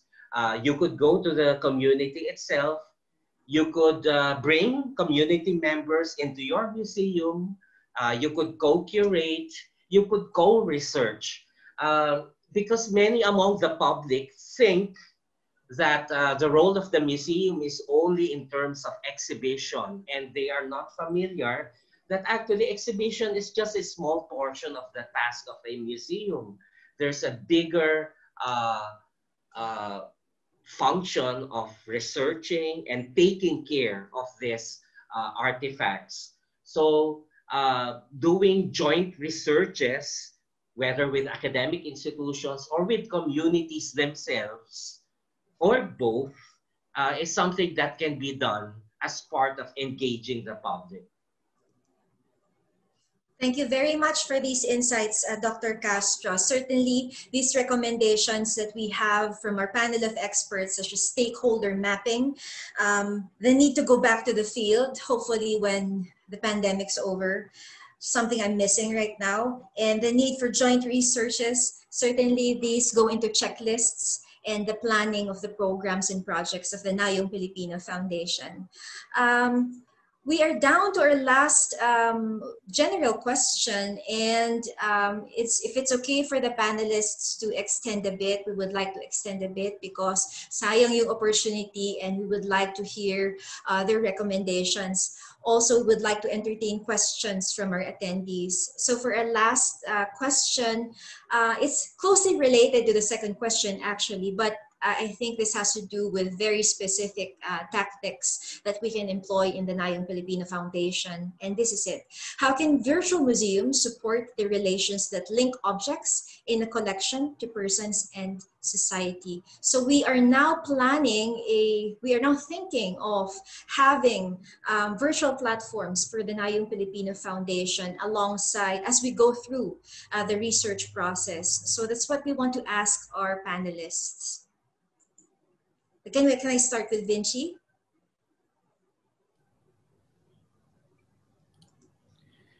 Um, I think COVID-19 will have a long and lasting effect on the forms and functions of museums and other cultural institutions. This, I think we have to accept. But in virtual museums, um, Nayong Pilipino Foundation is planning to have a virtual museum I think we have to prepare for the huge loss of the actual experience of going to the museum physically. You actually lose the actual experience of actually seeing the object, experiencing, like, and also experiencing the museum space. You lost this. You will lose. You will lose. Actually, lose some um, things that are required, no, para full experience of the museum digital museums can provide access to all types of collections and, con and content. Yet we have to go back to the purpose of the virtual museum in the first place of the Nayong Pilipino Foundation. Is it for entertainment, for education? Because the museum experience should still be anchored on the purpose of the museum. And also the cognitive ability, I think, and the learning style of the spectator, who's your, sabi nga ni sir, um, the stakeholders, no? The what are the learning styles of the spectators. We also have to be aware of the public's motivation to visit a virtual museum or discover an online museum. Is it something that's um, new? Um, I've been to, um, if you check Google, um, Google Arts and Culture, it's an app. Um, there are different museums from, from all over the world so what is new here in the virtual museum of the Nayong Pilipino? So these are questions we have to answer. Um, we also now have to consider how long is the how long will the attention span of the public be? No? Kasi like for me, when I'm browsing the um, what is the Google Arts and Culture app, it would take you around siguro 10 minutes to browse and that's it. The experience is you're just focused on a computer screen or cell phone. So I think the NPF should have strategies to maintain the attention of the visitor. How do you create interactivity? How, how do you create this interactivity in digital tours? Could it be music or could it be videos you know, linked to the um, object? Um, but in virtual tours, if you will have virtual tours, it is no longer about going from point A to point B like in a museum, no? from, from here to there. No? Because a person is definitely affected by various external stimuli. Um, if there's an advertisement while you're watching the virtual tour, then you click on the, the advertisement, then your you're in another browser, no? so ano ka na, distracted. The visitor circulates within an exhibition according to her or his own preconceptions. May mga preconceptions ang visitor. But the structure of the virtual exhibition should be designed to interact with these preconceptions in order to change or rectify them. Um, the goal of um, museums is to inform, inform and motivate. Those are some learning strategies of museums. But I think for Nayong Pilipino Foundation, given the past of the Nayong Pilipina Foundation, it's more of to motivate, not to, to inspire people for, for action um, the museum, the word museum, di ba, comes from um, the Greek, museion, the, the seat of the muses. It's the, the seat of inspiration. The Nayong Pilipina Foundation Virtual Museum, what do you seek to inspire um, among the visitors, um, given the shady past no, of the, the collection? So if ever there will be one narrative for the virtual museum of Nayong Pilipino, it should be the honest telling, the honest telling of the tangled stories of things that are in your collection. Thank you. Uh, definitely, we will be honest about our past and we'll try our very best to design non-linear experiences for the public. Um, in line with that, I'd also like to hear from Tenten. Yes, um, so I'd just like to comment first on um, what Dr. Boying Consejo said earlier about the Field Museum because I know that yes they they launched it a few years ago. Uh, it's a little confusing when you look at their portal. I think um, and it seems that there's not much activity, but I think that the capacity of that platform is really for them to get information from the the community potentially. But of course, that will require a lot of um, weeding through a lot of the information that passes, of course, that is passed online.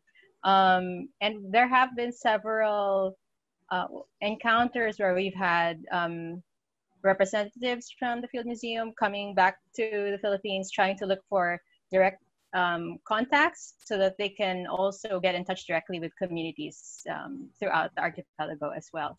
Now, to go back to uh, the third question, which is about um, virtual museums or the capacity of virtual museums for engaging the public and creating these connections. Um, as Vinci had said, um, the of course using the internet is in a way uh, a great equalizer for many um, because it allows access where physical boundaries uh, exist. Um, however, it's also important to acknowledge that, of course, the access online is very different from your encounter of a physical object. Um, because one of the most important values of museum collections is, of course, their ability to allow the viewer a direct um, connection to the past because of the uh, well, it's actually manifested in the authenticity of the object and the direct contact with the object, which is representative of a specific culture or of a specific period in history. Um, and that is not necessarily translated in online experiences. But what it does offer, of course, is um, a lot of interactivity, which you don't have um, in physical spaces, because uh, we, we cannot we of course because of conservation concerns uh, we also face a lot of challenges in terms of how much access is allowed to visitors even within a physical museum space. Um, of course because we're trying to safeguard objects we also have to consider you know lighting uh, humidity so on and so forth and a lot of other technical aspects. Um, but the digital space allows viewers to look at all of these facets um, in different ways because then it's easier for um, online content to focus on, let's say, for example, breaking down the physical material. It, it becomes easier because you can really create a subset of what it is you want to discuss with your audience but going back to that it's really important to also really highlight what is it that your audience is most interested in um, as dr castro and as vinci had also expressed um, it's going back to uh, understanding who exactly are your stakeholders, what are their interests, and what are their goals as well when it comes to engaging with um, your programs. And with regards to engaging with programs, there are also studies that show that um, for because people are so used to very interactive media and things being very uh, readily available, you can only capture their attention for 15 minutes or so, and then you already have to sort of find ways to pull them back in. So these are some of the challenges um, that come with uh, virtual spaces. But of course, it has its own many, many advantages as well. So I'm not sure that's a very specific um, uh, answer with regards to how it uh, how you can help, or rather how Nayong Pilipino can sort of put that together. Um, but these are just some general experiences that we we're also experiencing when it comes to considering our own programming. Thank you.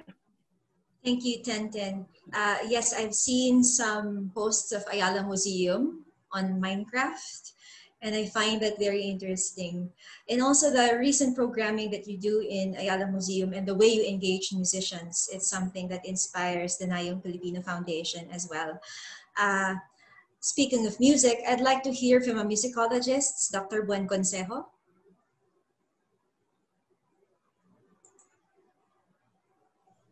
I think a lot of the basic ideas have been told, you know.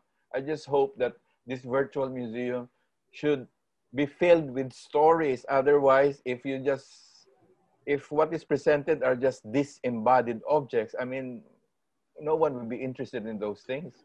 So there has to be stories from the culture bearers, you know, we have to let their voices speak through your uh, channel. Uh, uh, you know, speak even if it's confronting that uh, that uh, that bad thing in the past. You know, like like you know, grabbing, like theft. You know, uh, requiring people, forcing them to submit you know to power give me the object you know i think that has to be confronted uh, stories like that i think would make the the the the objects you know uh, exist in a particular particular in very specific time and place you know and then by seeing those critical uh, voices then we begin to appreciate you know um, the value of what a museum should be it shouldn't just be a, a space for propaganda you know it has to be the people, you know, their their stories, uh, because this this heritage is theirs, you know, unless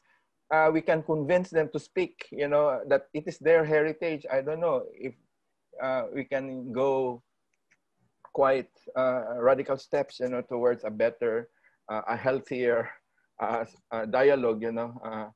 Um, so I didn't say much, but it's just this, you know my contention against you know showing objects without the context you know but that make them meaningful yeah thank you Thank you very much, Dr. Buenconsejo. Actually, you said a lot. Um, you said something quite meaningful about the need for objects not to be disembodied objects and to fill these virtual platforms with stories, stories, uh, co-created narratives given by the community themselves. And you also raise an important point on uh, investigating the exhibitionary order and the power dynamics that transpire between museums and communities. And um, I am reminded when you were giving these comments, I am reminded by, and I just like the public to know, the grave markers that we have in the Nayong Pilipino Foundation collection. So if you go to our Facebook and if you go to our uh, Nayong Pilipino Foundation Instagram account, uh, our project officers can give the uh, can give the links for that you will find some of these objects that we're having there you know so please feel free to comment share so that we can generate more conversations about these objects. We are releasing, for example, videos on grave markers precisely to solicit comments from the public, not just to entertain, no, definitely not, and not just to um, not to not to entertain, definitely, not to um, just just work on the technical aspects because anyone can work on technical aspects, but research is something that the Nayong Filipino is trying to do right now. And also, we want to engage uh, the public and, and have the public comment on these objects that are with us. I'd also like to hear from Dr. Guerra.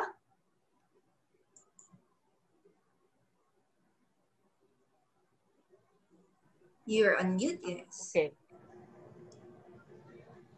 Okay. Um, I think a lot has already been um, said, but I, you know, I'd like to dovetail on what Dr. Bukirin was saying, no, that um, actually the those grave markers, no, was something like, um, like was, uh, what crossed my mind was this is my headstone being put in a museum and it's not supposed to be there or something like that, no, and and uh, it it pained me when when I saw that. But you know what uh, what, what can you do? But it's a very important artifact that has lost its um, provenience, um, if you will. No? So you know these are um, so in in this context now. Um, virtual museums allows us to have accessibility to a collection which normally um, in normal, you know, in uh, day-to-day operations of the museum can some can sometimes not be seen. No? Uh, but at the same time, uh, so it, it should be uh, used as a vehicle for interaction um, with the stakeholders. Now, um, this is where stakeholder, you know, you this is really going to be a, a multi-layered um, set, no? Because, for example, if I, if, as a practitioner, if I look into the needs of today's education, like children, for example, uh, you know, our museums could be a very good resource for um, you know, um, information, uh, in fact, coloring, coloring books and the like. But uh, the, the, if you have that as your age group, for example, but how many, like, to what degree will the platform, the internet platform be able to support, no? Also because of uh, fluctuations of bandwidth and the like. But uh, given that that is um, possible, then um, I think for me, I'd like to um, for you know, really working with, um, I, I, I have, you know, my heart is with the public school um, children, um, especially who will not have access to such, um, you know, artifacts. And yet this is probably something that's very near to them. Um, would be, uh, I think, you know, one, one age group I'm, I'm really looking into. But also at the same time, um, then I, the, it has to be done with very good photographs. Um, second is uh, the other one that I'm looking at. I'm very egoistic in this context. As a researcher, you see, um, I'm looking, for example, at maps. No, and the well photographed a map is, you can really access them online, which uh, will give you details. So um, I wonder if this is part of your, um, you know, part of your plan to uh, to make the object available to the public, not only as um, for enjoyment, um, but also for people to have a much clearer picture of that object so that they would be able to also give you feedback um, in that uh, context. No? So, so for me, um, a virtual museum is going to stay here, but I would agree with most that this is not the, still not, will not replace um, a physical presence. No?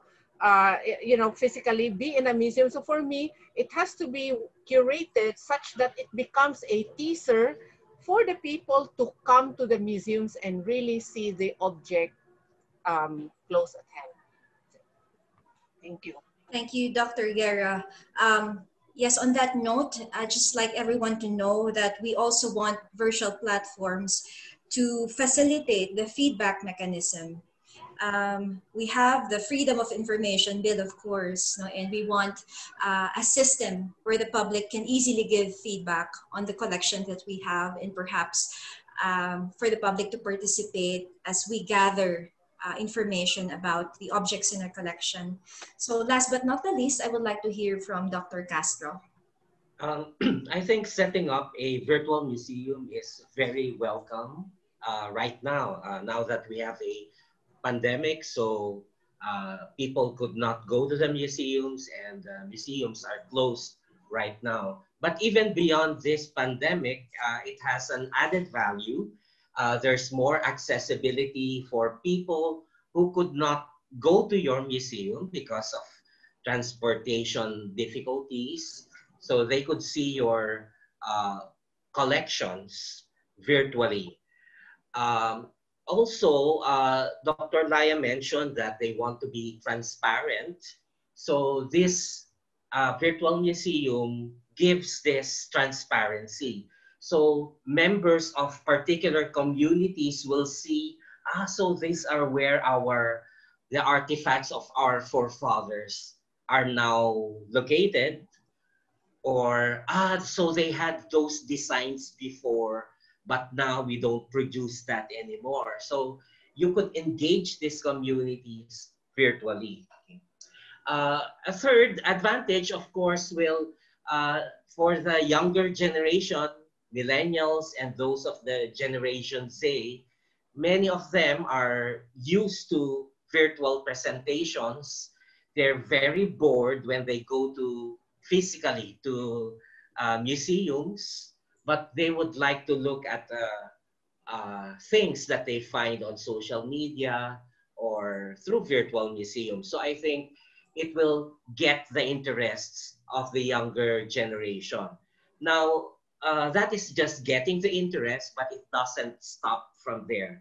I totally agree with uh, all that has been said that this does not replace the physical actual museum.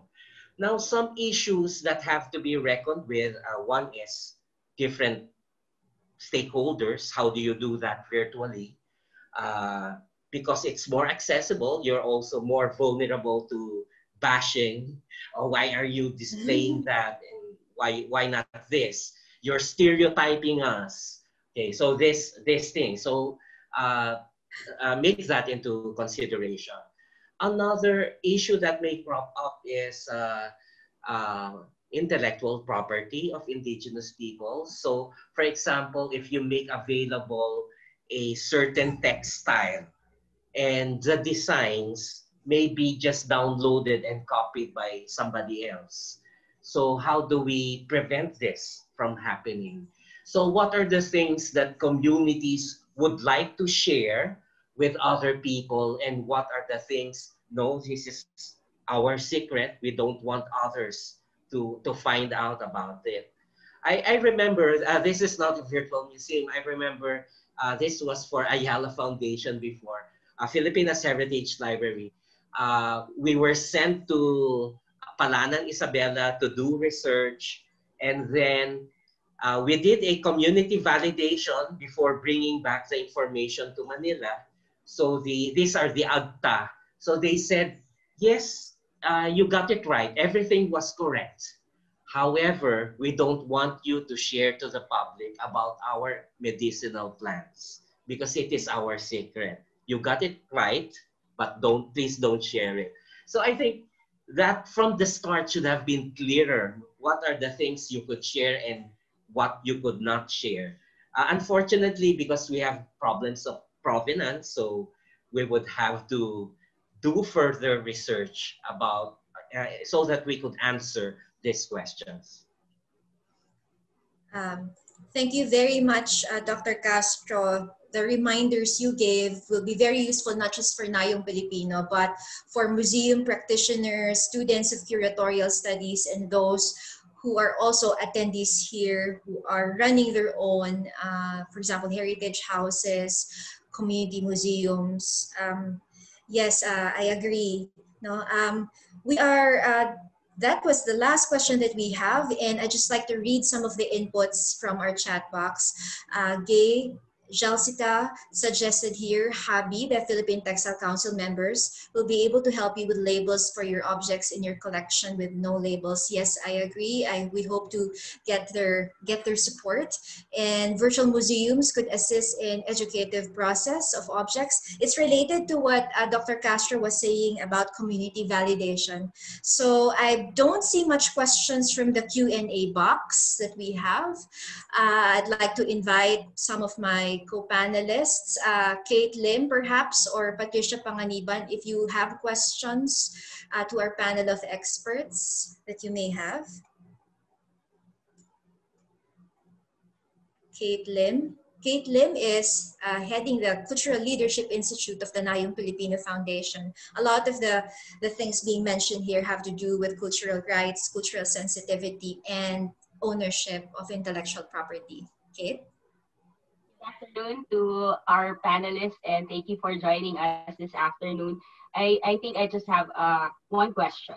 So, uh, what are the ethics of bringing intangible heritage where these objects are connected to into the museum, and how can this be realized in an online platform? Yes, would any of the panelists like to answer that?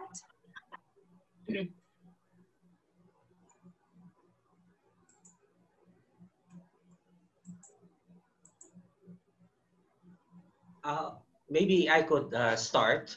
Um, actually, uh, Dr. Buenconsejo mentioned that what is important is the stories. And the stories, of course, belong to intangible things. So the, the artifacts or the material objects are just the vehicles for these stories. So uh, as you uh, keep, as you collect and exhibit artifacts, there should be uh, stories about them. It may be folklore about these artifacts, uh, what they were used, especially for ritual objects. Uh, but the bottom line is, again, if uh, the community from where it came from, if they gave you consent to share these stories to the bigger public, uh, so if we're if we're talking about indigenous communities, so uh, that has to pass through free and prior informed consent, which is quite uh, tedious and problematic, I know. Uh, but what is important, just simply say that community agreed that ah, we would like to share that story to the bigger public. And if they gave you consent, then uh, I think uh, then that's a go. Now, the second step will be how these stories will be represented. For example, this is where creative imagination comes into play. You hire an artist to draw a caricature or a comic book. Again, I think you have to go back to the source from where it came from. Uh, do you agree as to uh, how it looked like? Uh, because with all good intentions, sometimes the community will say, but we don't look like that. Uh, because they, they're not familiar, for example, with artistic uh, license and caricatures. So uh, uh, the, the safe way really is uh, every now and then. So it's not a one-time process. Every now and then, you go back to the community or the source. Thank you, Dr. Castro. Uh, would anyone else among our panel of experts like to share? Um, I'd like to share just, um, um, well, I have always, um, I'm a big fan of cultural maps um, because essentially this really gives you, um, these are already, you know, processed information. Uh, the, a proper culture map is a processed information that you can also use in museums so that what happens is you have all the information there and you also have the, uh, a dialogue already done with the community. But I, I don't believe, um, well, there's a lot of um, intangible, like, you know, rituals, for example, no, which is an intangible heritage for rice uh, I remembered when I did in Leyte, they said, um, you know, the informant said, I will allow you to write this down, but you cannot tell the secret of, um, you know, of where we are doing this. So, so you know, in fact, at that point, this was like 20 years ago. So um, you can give, so for, for me, in that information was saying, you tell um, what you what you um, what you have uh, said, but you cannot have the so much the details no into that. So it's it's kind of uh, difficult. So what we ended up was um, explaining uh, rice rituals with uh, broad strokes. No? So something something um, along these lines, which uh, was acceptable to the group that we have uh, responded. So that's Thank you, Dr. Guerra. Um, anyone else among our panel of experts who would like to share? Um, hi, yeah, I think I just like to comment that again, it goes back to uh, what was said earlier about the importance of community validation. Um, and I think this is something that's also been stressed in a lot of recent online discussions with uh, members of the different indigenous communities that there is a lot of information um, that is uh, accessible through written reports, um, publications, but there is still a lot more information about um, rituals which are more dear to the community that they don't want to be just out there um, for very specific reasons. So um, I suppose it, it really depends on how you'd want to approach the particular project you're doing. If you want to maybe create a framework first and then present it to them and then see if it's viable or um, or if there are other methods that you'd like to employ for your different programs. Thank you, Tenten. Um, Dr. Buenconsejo and Vinci, would you like to share? Dr. Buenconsejo.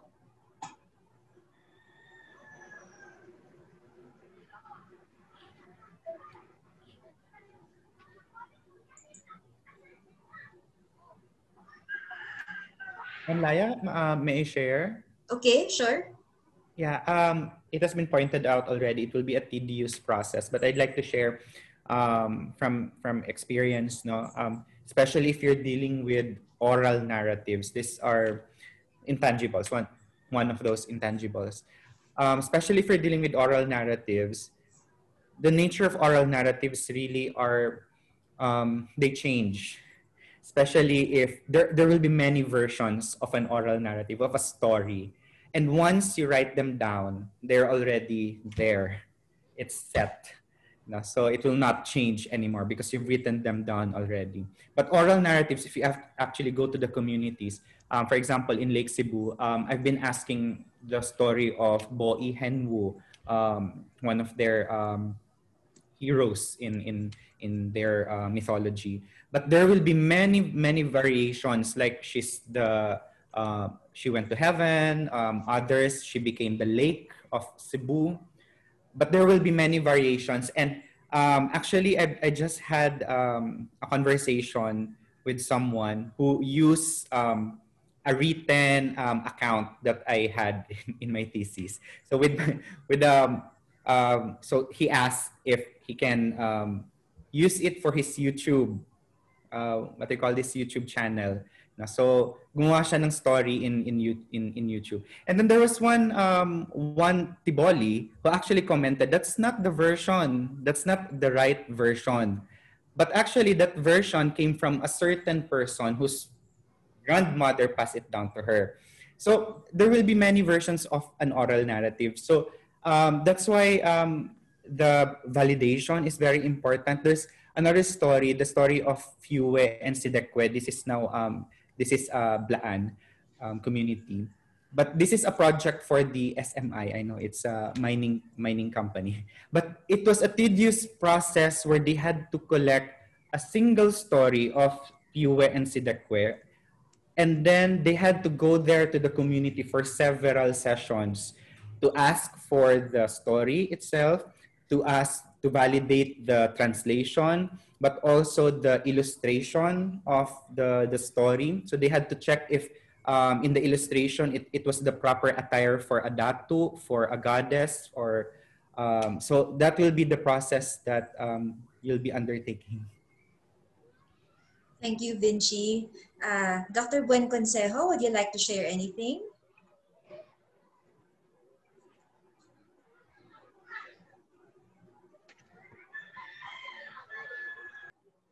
Ay, Dr. Buenconsejo, nag-stop uh, video po kayo. Ayun. I think you will need to unmute. Actually, uh, basic ideas have been said already, so I cannot add more. I mean, as Vinci said, it becomes more very tedious. And indeed, storytelling is uh, uh, is contingent, you know, to the circumstances of performing them. So, and, but yet we, we have to really the validation is important. I just like to uh, affirm that because uh, there's no problem with that, and in fact, that's the that is the way to go unless we go back to the old sin, you know, of again muting uh, our our um, our research associates.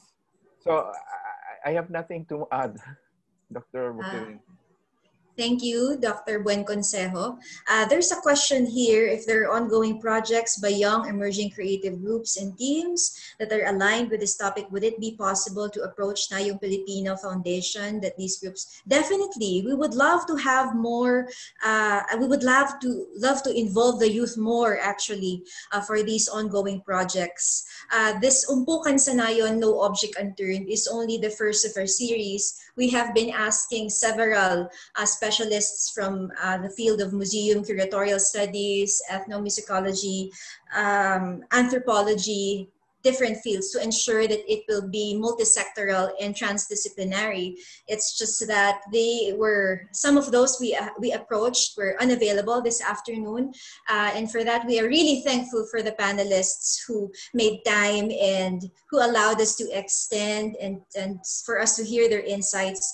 Definitely the insights that we have uh, this afternoon will be very helpful, not just to the Nayong Filipino, but a lot of practitioners who are attending with us in this in this session. Uh, as to the next steps forward, uh, we are constructing a fact sheet actually of the not just the Nayong Filipino collections, but Nayong Filipino itself. And we will be releasing that fact sheet for the public uh, to see um, within the week, actually.